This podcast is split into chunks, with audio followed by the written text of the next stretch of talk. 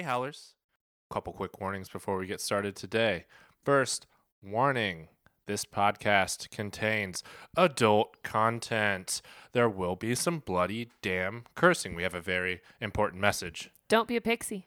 Second warning this podcast contains spoilers for every single Red Rising piece of content that you can find. We're going to discuss it all. Maybe we won't, maybe we will. If we find it. Where can people find us on social media? At HowlerPod, H O W L E R P O D, Instagram, Twitter, Facebook, Etsy, email howlerpod at gmail.com. And now. Howler Pod.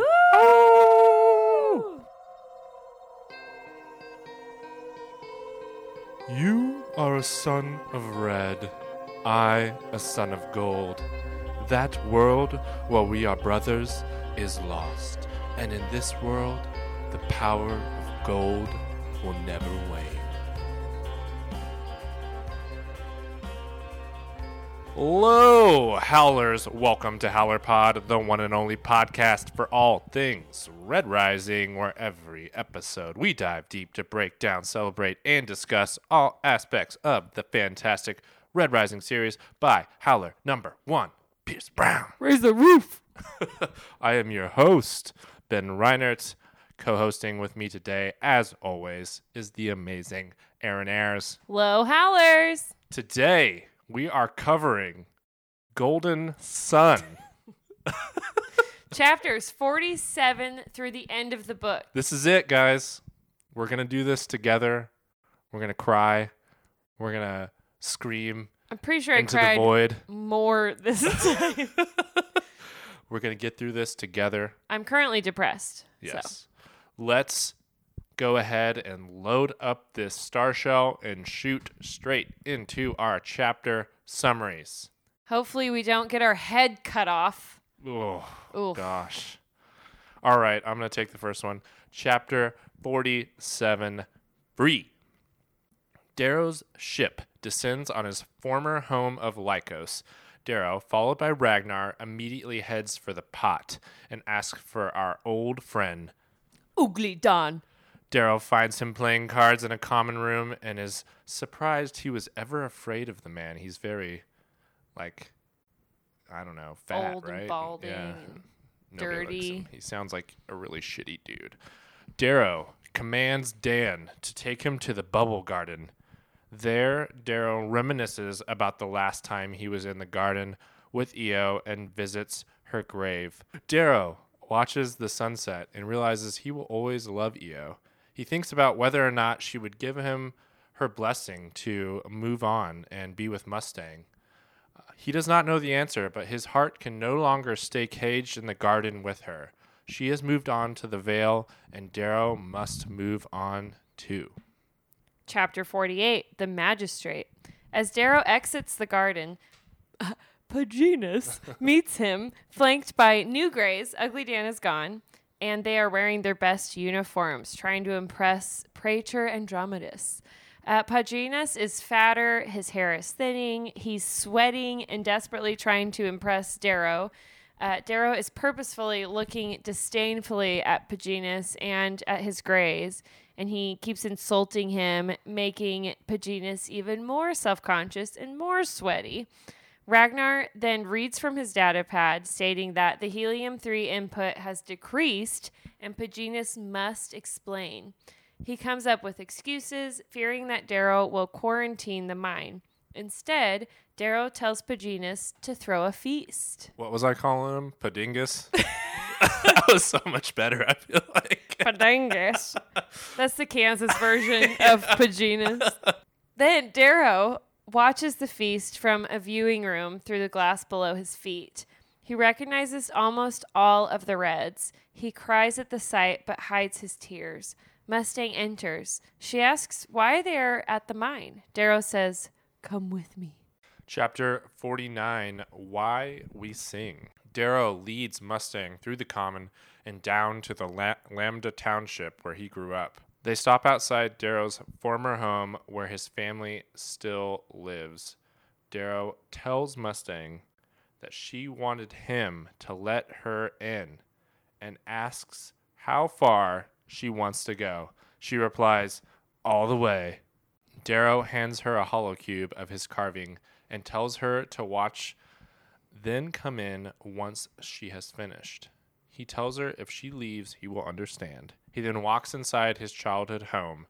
Darrow surveys the home and then sees his mother on the stairs, Deanna. They look at each other for a long beat, and Darrow does not think she recognizes him, but she walks toward him, saying, It's you. And then I started crying. She would know him anywhere. Darrow cries. I cry. Aaron's crying. We're all crying. I was crying like well before this. they have a long hug, and then he tells her how he came to be. Like he, he was carved into a gold and all that. While his mother prepares them tea, Darrow takes a quick look at his data pad. Mustang has left. Darrow and his mother talk about his family, and she catches them up on everything, including the supposed death of Uncle Narol and Loran. She thinks they have left Lykos, though. She's like, they're not really dead. Darrow's brother, Kieran, has married Eo's sister, Dio, and they now have children together and live upstairs. She then tells Darrow that she's always feared Eo would make Darrow fight her battles, which she kind of has. Darrow tells his mother Eo was right and that he must break the chains. Darrow then asks her if it's possible to love two people, but before she can answer, one of Kieran's children comes down the stairs. Darrow activates his ghost cloak and watches as his mother tells her grandchild about talking with dead Uncle Darrow, telling her, The dead can always hear us, my love. Why else do you think we sing? We want them to know that even though they are gone, we can still find joy. oh, Let's all just take a moment after that. Uh, mom. Chapter 50 The Deep. Mustang is gone. Darrow feels the guilt falling heavily upon him as he regrets leaving Mustang to watch his carving alone, too cowardly to stay with her as she learned his truth. Sevro is tracking her radiation signal as it leaves the mines, and he's hailing Darrow to see if he should shoot her down. Darrow wanders from the township into an old mine, standing still and listening to the call of the wind from the deep within. He hails Mustang on his datapad, and hers rings right behind him. He freezes. She turns on a light and commands him to turn with his hands up. Mustang is pointing a scorcher at Darrow's head. She says, You're a red. Darrow is a red. Gasp. Holy shit! Oh my God. Did you know? I knew. And my father killed your wife. She she's smart. She real smart. She figured that out. Darrow tries to explain his life to her and find the compassion in her. She's trying to get all the information about how this even happened with the Board of Quality Control. The convo escalates and she levels her scorcher at his eyeball. Pull the trigger and you die. Ragnar speaks from the darkness. Ragnar, no! Darrow shouts. Mustang says, See, Darrow, you start this war. It'll be beasts like him who finish it and take their revenge. Then she says to Ragnar, Come at me, dog, and show Darrow what your kind lives for. There's awkward silence. I live for my sisters. I live for my brother. Ragnar turns on his lamp and slowly walks forward and kneels by Darrow with his eyes closed, putting himself at the mercy of Mustang. What do you live for? Darrow asks Mustang. Powerful stuff. Powerful. That takes us to chapter 51 Golden Sun. This is a real, you know, in the movie when they say the title of the movie and then the you're movie, like, oh shit, this is it. it's going right down. All right. I'll try and get through this one quickly because there's a lot that's going on.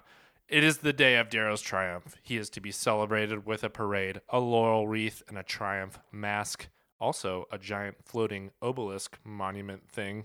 Uh, Darrow rides through the parade on a chariot and is flanked by Roque, Sevro, Lorn, and Victra.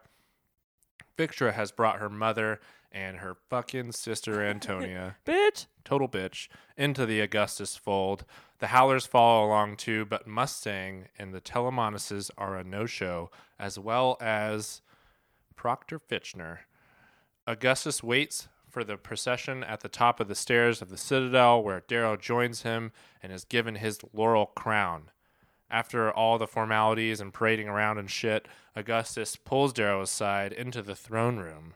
He first chastises Darrow for giving Ragnar the Razor, letting blues lead his ships, and urging low colors to rise up. And he wants to know why do you do these things? Are you a Democrat? Darrow explains it's because they do things he cannot. Augustus goes on to explain the necessity of golds and how they must shepherd humanity forward, and that Darrow's ideas are dangerous. They are the men that must make the tough decisions to keep humanity alive no matter what. Augustus then asks Darrow to take his name and be his son. He has the Jackal's blessing, and Augustus explains it was actually Jackal's idea. Hey, red fucking flag, Darrow. right.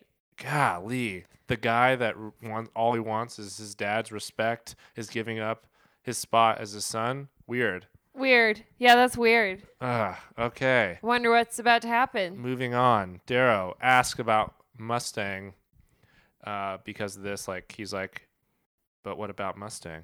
And Augustus is like, I want you guys to be together. Darrow's like, You're using me. He knows that Augustus won't listen to the reformers, won't listen to Mustang. He just wants to use Darrow to bind her to him. Darrow, obviously, super conflicted, but he swallows his anger and accepts Augustus's offer. Afterward, Darrow attends a party for his presentation of his triumph mask. He shoots the shit with Lorn and Victra for a bit before the ceremony starts. Sevro walks up and tells Darrow he can't find Fitchner and that he was supposed to be here. He's going to go look for him. Darrow tells him to call Ragnar and Sevro leaves. Good. Thank Get God. out of there, Sevro. Yeah. The whole time I was like, why is he still there? Everyone takes their places as things get started. Roque begins the presentation, but something in his voice is off. Darrow looks around and sees a pink waiter, but it's not a pink, it's Vixus. He sees another pink waitress, it's Lilith.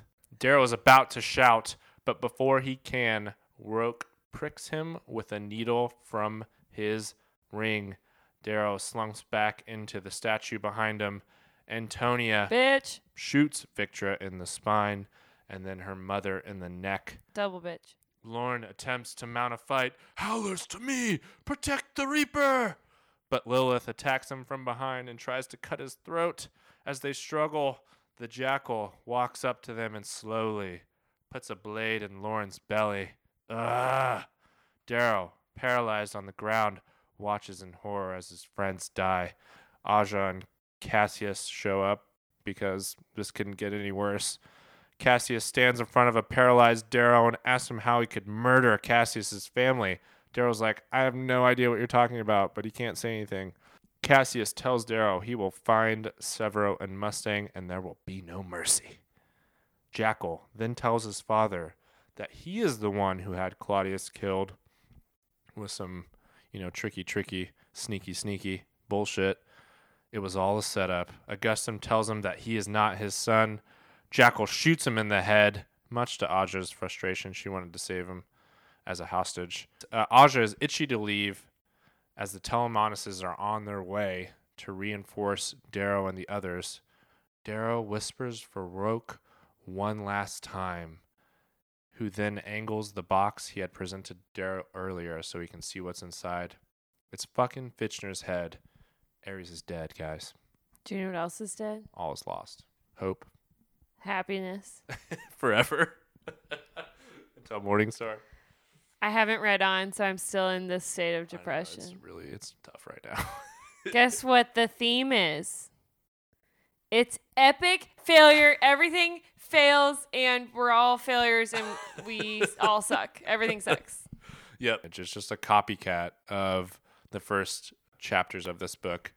Our theme for those chapters was also failure. Now we've got even bigger, More grander failure. failure, Failure on steroids. and it's it's terrible. So, diving in, first of all, Let's dive in. the failure starts when Darrow goes back and sees Lykos. And think about it. He's had Lykos in his memory this whole time mm-hmm. for four years, and so much shit's happened, and that's kind of been his like safe haven in his mind is thinking about Eo and home. Mm-hmm. And he goes back and sees Lykos. He's in the garden, and he realizes that the garden isn't what it was in his memory. And he's seen so much now that this garden now is small. There's beer cans and trash everywhere. Clearly, the Grays are like fucking everywhere, all over the mm-hmm. garden, just trash everywhere. It's not as colorful as he It's thought not it as was. yeah, it's tainted. Yeah. Really, the memory now of the garden is ruined because he's seen it for what it actually is. Right. Yeah, the only thing that he gets out of that that's any good is he's actually just able to like let Eo go. But that's Mhm. otherwise this whole trip back is kind of a failure. Like a womp womp. yeah.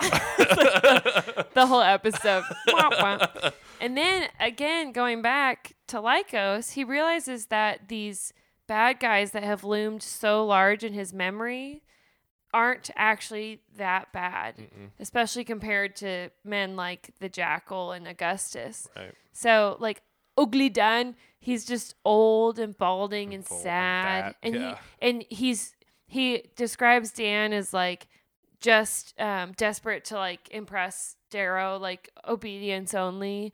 Darrow like wants him to be a little shit like he was when he was a red. Right. But he's just like, yes, sir. Yeah, he's just an obedient little. I was, I was trying to salute, but I did a weird like head high five.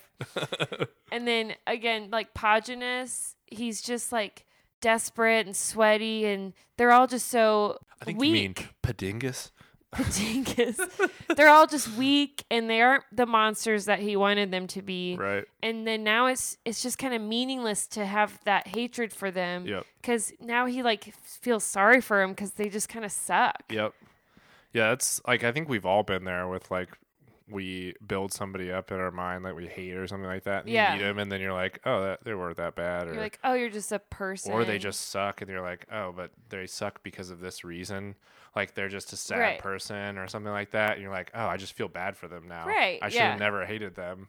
And that's what Darrow's going so it through takes here. away basically the power of his memory is Right. seeing them for what they really are especially how they are to someone like he is now a, a powerful praetor Yeah. now they're like scared shitless of him and he's like well this it like that's why the revenge aspect isn't meaningful because when when you're getting revenge like this he's like going back to his old enemies now all jacked and Mhm. huge and it's like not even worth it because it's not the same fight Right. The last part about failing going back to see lykos is when darrow's looking down at the feast through the glass he says though they laugh though they dance i cannot find any joy myself. They live in horror but it's one they know. It's one they can find refuge from.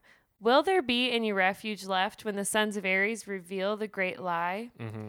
and he's in this moment darrow's doubting if it's even a good idea to free the reds and then his mom just after this repeats that same concern saying will the reds get swallowed up by society will there be enough houses will they be polluted like Darrow feels he's polluted now Yeah, that's a really good point. That's like he sees it there. Uh, his mom points it out, and then actually we see the fallout from that in Iron Gold with Lyria. Like they've brought all the Reds out of the mines, but they're and they're basically just- starving and dying yeah, they're living in you know like I don't know outside and camps and right and there's like no war parties like going yeah. around killing everyone and raping everyone exactly they're basically like refugees Right. and they don't have a purpose. They don't really know what they're doing anymore, and and and is that yeah any better than them not knowing anything? It's just that's that's a really interesting away- question. it takes away the feeling of purpose hmm that the lie gave them. Right. Yeah, they haven't been able to replace that yet in Iron Mhm. Gold, and and that's just interesting thinking about that, like looking back with the ability of foresight, knowing where the story is going. That leads us into his failure with Mustang. So obviously, like we said, with the ability of knowing where the story goes, we know that ultimately Darrow's act here is a success. But at this point, We at at the end of the book. this point we don't know. Right, it's a fucking failure. This is depressed Aaron. yeah, he fails in that he gives Mustang the the uh, hollow cube and is basically like too scared to sit there with her while she watches it. Uh, and he's really regretting that decision. He feels like a coward, a coward, um, and that he should have faced her and as told she her, learned yeah. the truth. Yeah. Later on, their conversation in the actual mine where she is like, "You're a red," and, And talking about to about shoot everything him. that happens. Yeah. He isn't able to convince her at that point. Mm-hmm. She leaves.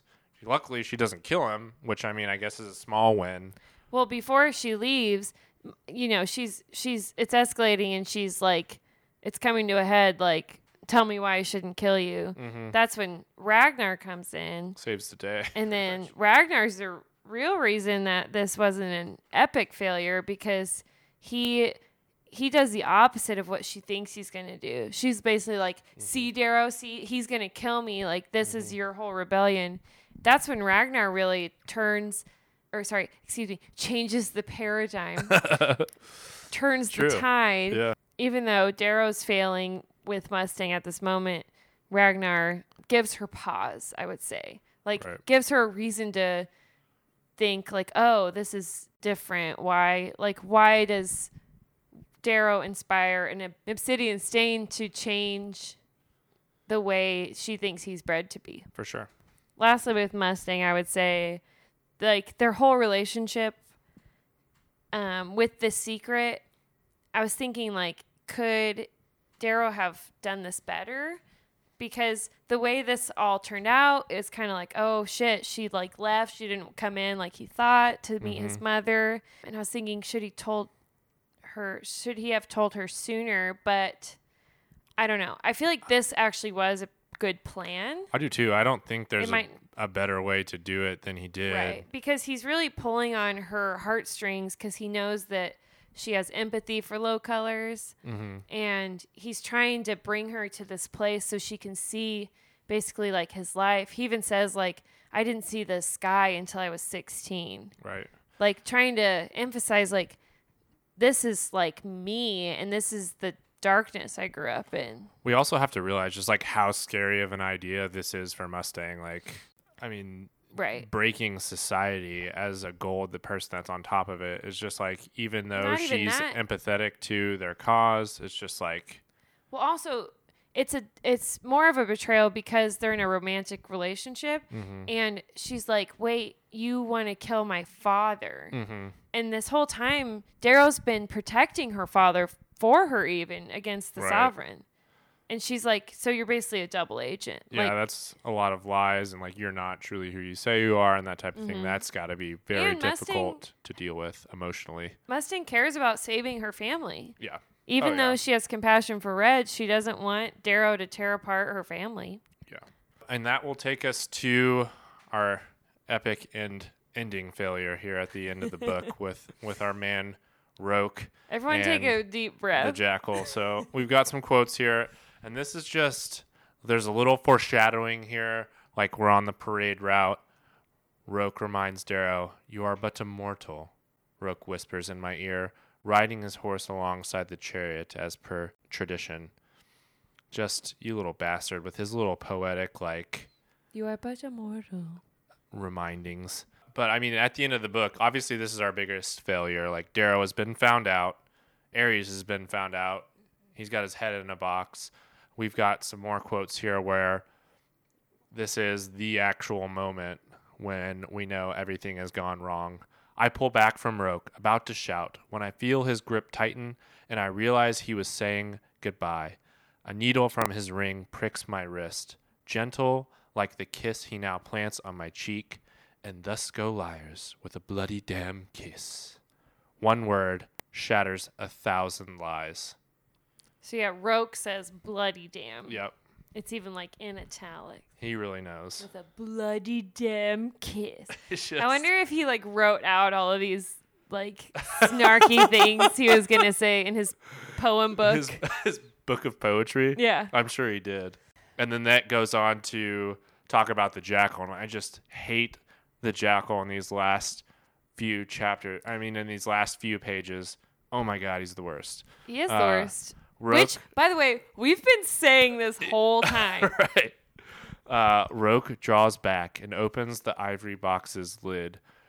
With the gentle creak of silver hinges, my world ends. Augustus gasps in horror at what's inside the box, and a foot away, the jackal, eyes full of long dormant hate, smiles at me and cocks his head back like an animal to loose a manic, mocking howl, a signal of the end. I hate that he howls there. Oh, that's just like. And then he walks over and fucking kills Lorn. Like that is that's I'm gonna say like pound for pound worst Jackal moment right there. Just like Yeah, even beyond like eating his own housemates in the institute, yes, most evil. even beyond killing Pax. The mocking howl, and then going over and killing Lorn Arcos, like one of the most legendary And he goes, golds of all time. oh, they were wrong. Your stone's your side's not made out of stone. I just hate that Lorn. You're like, gets, yeah. He's dying. Can you be nice? I hate that Lorn gets killed by someone like the Jackal. Like can't even after- handle a razor. Right. Like after all these years, all these battles, like at the end, it's just And then they they're killing all his grandchildren, oh man. which is like the only reason he wanted to live anymore. right. And That's all he had left. Antonia's leading that slaughter, bitch. Yeah, shooting her sister. Yeah. Yep. And then uh, we've heard this quote before for sure, but this is Darrow saying, Death begets death begets death. This is what Dancer warned me about. This is why Mustang said not to trust her brother. And also, this is why Howlerpod said not to trust her brother. Yeah. Come on. Aren't you listening, Darrow? this is why my friends will die, why I will die, because I cannot match this evil. Who can? And then the last lines of the book, because I feel like we just have to we have to put these in. Close the chapter, if Close you will. close this book up with these final words. I look into the box and see Fitchner's head staring back at me, eyeless, mouth stuffed with grapes. Ares, the one hope we had, the one man who picked me up when I was broken and gave me a chance for something better than revenge, has been butchered, and I know we are undone. I remember just like screaming, like, ah, no! when that happened. Do you know what happened when I was listening? It goes, and now, and I know we are undone. This has been a production of Audible. I was like, Ugh! I felt like assaulted. yeah. I was like, excuse me, Audible. I need a moment Yeah. of silence. I'm gonna need at least 30 It was seconds. literally like the next word.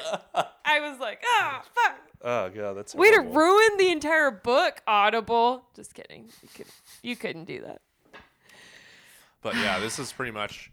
I remember the first time I read that. I just like we had talked about. I think Well, ear- this on our was first also- pod. Like I was just pacing around my room. We didn't so have upset. Morning Star yet. We were just we were like stuck in this. Yeah. Oh yeah, I it was almost, like I almost didn't even want to read Morning Star because I was like, I don't think I can take it emotionally. the that year. It was like a year long wait. I remember. And. Pierce released like the clip, like the hints, yeah. you know, like Yeah. the little teasers, Mm-hmm. and you're like, okay, so like things are gonna happen.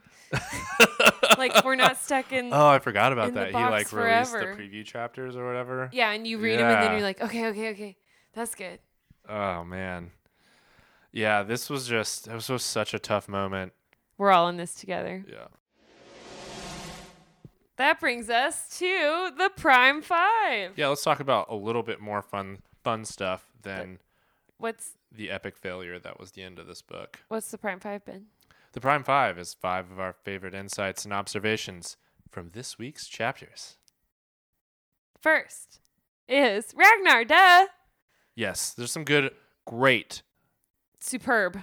Ragnar in these tr- in these chapters, and I really want to talk about this because I think that Ragnar is one of the reasons that these books are so great. Like we all like action, we all like a plot that moves quickly, but Ragnar is a character with like true depth. Like when And- he is introduced, everybody just thinks that he's an basically an animal, like a dog, a weapon, A killing machine. a tool, yeah, to be used. But he has so much depth and humanity. And within him. humor. Yes, and humor.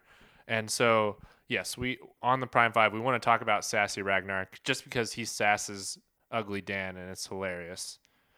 Uh, and and he's like scaring the Greys. yes, and and this is fantastic because I think this shows just like how multi-layered he is. Like you can see kind of his sense of humor developing, like as we go along. Like we talked about, he was uh, talking to Sevro, and he's like, You squawk like a chicken. squawk like a chicken. Now he's sassing back to Dan. He said, "Come, dog, come." Like- and scaring Paginas. yes, He's Padingus. just scaring everyone. Stop saying it like that. I'm gonna say it wrong, and someone's gonna think I'm an idiot. and then Ragnar, very meaningful and thought provoking, is when that whole scene is escalating with Mustang, and she's whipping out her razor, like ready to defend herself.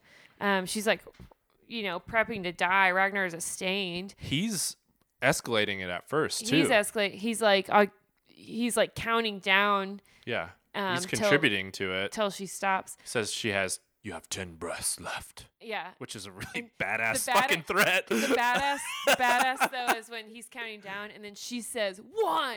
You know, Yeah. She like, pulls her razor. I'm Yeah. ready. Way to go, Mustang. Um, but when when she says like, see how basically like this animal will yeah, she calls him a dog. Like, will stick treat- your dog on me. Uh huh. And obviously Ragnar's listening, and he decides to turn the tide from fighting her and saving Darrow Mm-hmm. to being on Darrow's side, where Darrow's blindly trusting Mustang, Mm-hmm. and Ragnar's like in his head, he's like, I don't trust Mustang. I I need to make sure the Reaper lives, but I'm going to follow his lead and and see. If Mustang swings over to our side, Right, and he's showing her that there's more to live for. I live for more. Exactly. And that whole speech from him where he talks about his family and the then Valkyrie and Yeah. his mother, his two fathers. how he grew up and it's just like through all of that he shows her I'm capable of being more than what you think I am right. or what my color is or how I was raised. And he's saying, I've earned all of these scars. Mhm. Basically putting to Mustang, like, this is what your people have done to me. And I'm still capable of saying like we can live for more. We can be Right. better. Right. And putting his trust in her to not shoot him in the head. Right. I mean, obviously, Darrow is the reason like Mustang ultimately turns, but I think like Ragnar's contribution cannot be overlooked. His speech in that moment is honestly, I think it's the proof that Mustang needs that Mm-hmm. the these colors are these other colors, or especially like the obsidians and stuff like that, are capable of living for more than just the idea of what the society is or Right. what's expected of them or what they And were not- raised to be. Not putting so much of her trust just in gold. Like Right. seeing, like, look, Darrow's whole speech about what he went through growing up and how her father killed his wife like it was nothing. Like, their suffering is so belittled by the golds. Mhm. and same with the obsidians that mustang really needs to reflect on like why she's protecting her way of life so much Yep. And it shows that these ideas that Darrow has, or the idea that they want to break society, has weight. Like it, Mhm. it can hold water. And especially with a stained who's seen as like the scariest motherfucker in the world yeah, he has no like those like everybody says those things are killing machines. and That's it. Lorn says it. Sevro says it. Like nobody sees Ragnar as a human being except for Darrow for the longest time. right And it's through acts like this that Ragnar is able to um, show that he's capable of so much more than just like what's expected of him. and then guess what pierce stabs her in the heart Just not talk about it.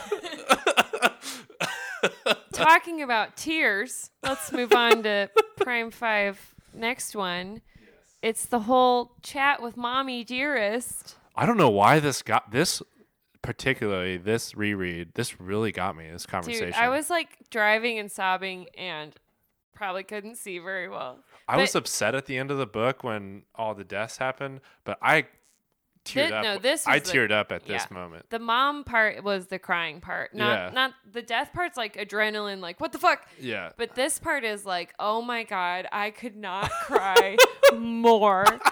And I was just telling Ben this. I actually started crying before he walked in the door Yeah. when um he hands Mustang the hollow and then kisses her like hard and long like it's the last time. I like started crying for sure. And then just the crying kept building Oh, with man. with his mom. I got so many warm fuzzies when she's just like, "It's you." And he's like, "You know me?" she says, "How could I not?" Oh, I was my like, God. "Mom." had to call my mom and tell her I loved her after that. Jeez. And um Darrow's saying like it's so heartbreaking to see her body failing her Right. and just knowing that in these 4 years she's like gone downhill so much and there's there's medicines that could help her but they the Reds don't have them Mm-hmm. and Darrow hasn't been there to take care of her. I also love how he just admires her strength, though. That's really cool, and it, how it talks about how like the the women in Red Society are the ones that really hold it all together. I thought that was really cool. But anyway, this is just a great freaking moment. Lots of tears. Did you cry? I definitely did. I mean, howlers. Did the howlers cry? I was talking to the people listening. Okay, we'll cut Did- that. We'll cut that up correctly. Did the did you cry, listeners? All right, let's move on to our next. Let's stop. Let's stop crying and let's start hating. Hating. All right, I'm ready to hate. The, yeah, these next These last three. last three are like fuck this guy, double fuck this guy, and definitely triple fuck Yeah, this guy. Triple, quadruple, fuck the last guy. All right. Uh, Single fuck is well, they all get triples. do. Let's do Cassius first. Okay. Cassius comes down, and he's not really like. I'm not really like fuck Cassius. I love Cassius, but in this He moment, sucks at this time. at this moment, he sucks. He does. He comes up. He gets up ben, in Darrow's Ben's face. just like weak in the knees for curly haired sex pot Hashtag Cassius. curly haired sex pot. Seriously. So yeah, Cassius comes down with Aja, and you're like, "Oh great, these two. He's got a new arm." Yep. And then he gets up in Darrow's face and he tells him that Darrow had his family killed. He's like, You He's killed like, "How could you?" how could you kill all the children in my family? It's only him and his mom left. And we're all just like, What? What? When What's did that happen? Darrow's talking about the same thing. He's like, What? This is obviously a lie. We know who killed Cassius's family. It was on the sovereign's orders. Yeah. Well, we don't know that yet, Yeah. but we know. We know. They don't know. Yeah.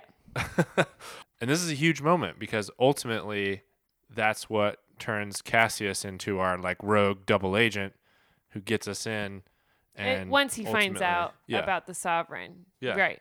that's what turns the tide between him and Darrow, you know. It changes the paradigm. Drink. so that was a a prime five insight. Just like this Mm-hmm. is where we find out what Cassius believes, which is false. yeah, he's pissed off at Darrow about because he thinks that Darrow had his entire family and Agea murdered Not true. during the triumph. Do you know Not who's true. a who's a double triple bitch? The sovereign. Yes.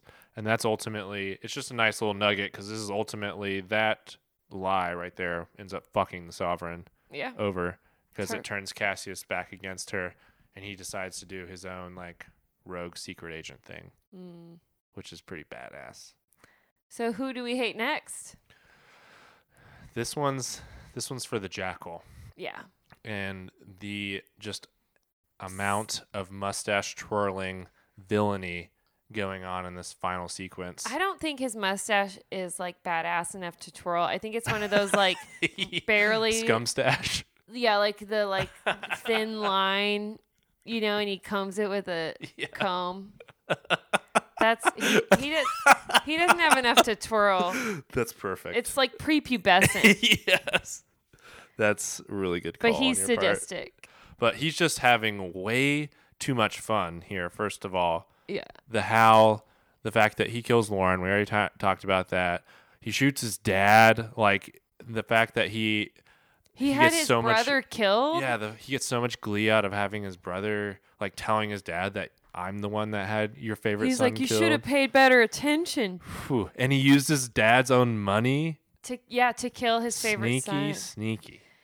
And you realize like, oh, this guy has been a psychopath forever. Forever. Th- since he he came out of the womb. Since Oh his dad put him on the rocks to die. Yeah, because he was like 10 or something like that when that Claudius thing happened. right. I, I was like, when he was on the rocks, he was a baby. He Yeah. just couldn't die.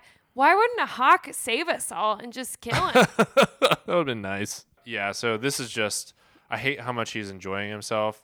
And this is the moment that really pissed me off because when I first time I read this book, like I was actually kind of like, oh, the jackal's turned a corner. I was, I was Darrow Oh, being a dumbass. yeah, you are. And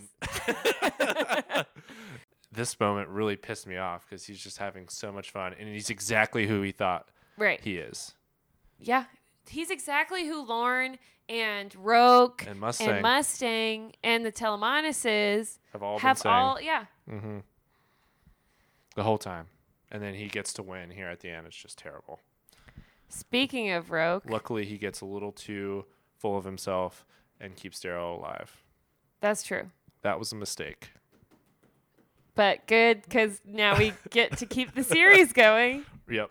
And then lastly, Fuck Roke. this is our last point in the Prime Five, and it is just a straight fuck you to Roke Ah Fabii. I mean, I. It's just like we had been talking about in all these podcasts leading up to this. We've been trying to make the case. Yeah, we're trying to show our empathy for Roque. We're like, he went through some really tough losses. And like Darrow's not treating him right. People he super cared about. Darrow was lying to him all the time. yeah. Quinn have been. died with the little skull fragments. Right. Tactus, Lea, just like he's ha- he's experienced a lot of death of friends. And, And then all of that is lost right here. right when he says, You are a son of red, I a son of gold. That world where we are brothers is lost. And in this world, the power of gold will never wane. Yep. Dick? I just hate how like yeah, like how proud and like how hot he is during this whole just makes Yeah, you just he's- like "Ah, he also he doesn't even you." like take part in the killing. He's like too he's even above Yep. being a bad guy. Yep. He's like I'm I'm too good to even go around killing like Aja. Like right. I am you know, He stands the poet. apart. Yeah, and I'm like, yeah, and I'm too good for this. And then it's And just it's like, like, you not killing people doesn't make you okay. right, doesn't make you any better than the jackal or whatever, like And going the whole around. like pricking Darrow's wrist, just like Darrow had pricked him, and then kissing him on the cheek. What's the Bible guy who kisses Judas kiss? yeah. Judas Iscariot. It's it's just it's the traitor's kiss. Yep. Like that's that's what it is. It is right here. And it's just freaking terrible. So, any and all goodwill that we have up to this point built up on this podcast has now been lost. Yeah, we no longer like Roque, Roque, you're an enemy of the state, an enemy of the pod. and we shall kill you. We're coming for you in Morningstar. bouts to die. yeah. And we're going to have a lot of fun dancing on your grave. That's all I have to say. There you go. But we're probably also to be kind of sad again because Because Pierce makes us sad. somehow we'll start caring about him again. All right, this it's been a rough episode. this is There's just so tough. A lot of hatred, a lot of sadness. I just have so many feelings. Do you know what's going to bring me down even lower? Oh man, Primus of the week. So now that we have finished our Prime 5, it's time to name our Primus of the week, where we choose the one character who conquered our proctors of plot and rose above the rest. It's it's Jackal. It's fucking Jackal, guys. Adrius uh, Augustus. He figured out that Darrow's red, and he set all this shit in motion. And he almost wins. And he And almost he wins. Definitely kills Typical Lorn. bad guy, though. He talks too much. He lets the guy live too long. He needs to take supplements to grow a better mustache. he also has a very gross scum stash Scum stash. that we have given him. So the forever. reason the jackal one is clear Mhm. Because of how the book ends. He didn't pee on anyone, so he's our first bad guy to not urinate on someone and still win the week. That's true. Yeah, That's really all the the end of this book was uh, missing. is urinating. if someone had peed on Darrow again, then That's a good point. then yeah. Maybe we should talk to Pierce about adding that in, you know, like later Well, editions. If, you're, if you start a trend, you can't just like stop it all of a sudden. That's true. Yeah, the Titus corollary doesn't work in this situation, but Jackal still wins. Sevro's over there like, wait, I still haven't been peed on. you would want to share that with Darrow. All right, I don't want to talk about this anymore. Speaking of getting peed on and being depressed, I just watched that R. Kelly documentary. oh no. Is that what you're into this week? No. no. what are you into this week, Aaron? Oh, I'm into a podcast. it's called 99% Invisible. Oh, I thought you were going to say Howler Pod. It's called Howler Pod. and then my second podcast rec is 99% Invisible. It is uh, hosted by Roman Mars, which is a badass name. That's a pretty great name. That's very Red Rising too. Uh, yeah, he's pretty cool. And it's um, about design and art and architecture and kind of like the built environment. And a lot of the episodes are shorter. They're all under 30 minutes normally. And sometimes there's even like shorter ones. So it's a good like morning pod if your commute isn't that long. And there's like tons of episodes. There's like over 300. So it's a great wow. supplement for like, you know, after this episode when you have to wait for Morningstar. Mm-hmm. Be a great one to pick up. Good call. Ben, what are you into this week? I'm into a book, actually. I'm off my music kick of recommendations, and I have read another book. You it's called, can read. I can read. It's called The Name of the Wind by Patrick Rothfuss. You guys might have heard of this one. It's actually kind of a, a famous series. I think it's been out for a while. It's called The Kingkiller Chronicles. It's not finished yet, though, so that's a problem. There's well, two our books book, out. our book series Yeah. is also not finished. There's two books out right now. This is the first book in the series. It's really good, really, really good. I would say the best way I can. I was trying to think of how to describe it on my way over here today, and I would say it's kind of like Lord of the Rings, but without the elves and the hobbits and all that type of shit. So basically, like humans in the Lord of the Rings Is there? and Harry Potter. It's kind of a mix between the Oh. two. So it's like medieval Harry Potter. nice. And then there's also like a framing element what's like kind of like Arabian Nights where someone's telling a story about the character. And anyway, the main character is super badass. His name is Kvothe, the Bloodless, and he is awesome. Very cool story. It kind of meanders, but you love I love reading it. The author is a really good writer. I would highly highly suggest it. It's very exciting. Looks like and- four books right now. I think there's like two in the series, and then there's a couple spin-off books. Oh, okay. And then he's like working on the the sequel to the second book right now, if I Cool. understand that right. So, The Name of the Wind. Is that book one? book one. Uh-huh. Check it out. And 99% Invisible. By the way, when you said Arabian Nights, I immediately thought Arabian, Arabian Nights. Nights. No, that's not how it goes. I don't know. Arabian Nights. That's oh. That's from Aladdin. and then I thought, have you seen Blue Will Smith yet? yes, it's awful. I'm excited. You're excited. You're the only person in America that's excited about Blue Will Smith. I'm excited. no, it's gonna be like the Fast and Furious. It's gonna be so no. so bad that you love it. No, it's just gonna be bad. No, I think I think I'm gonna like it. The only thing that's gonna save that movie is that the songs are great. I think I'm gonna like it. You're obviously gonna like it. You love those movies. Okay. What are we doing next episode? Next episode, we're moving on to this book called Morning Star. Have you heard of it? Wait, is it Morning Star? Yes, that's by Oh, the one and only Pierce Brown. So, Morning Star. Part one, Thorns, chapters one through seven. We're breaking out of the box. Maybe. We don't know yet. We haven't gotten there. No, we are. Oh, okay. we don't even know about the box yet.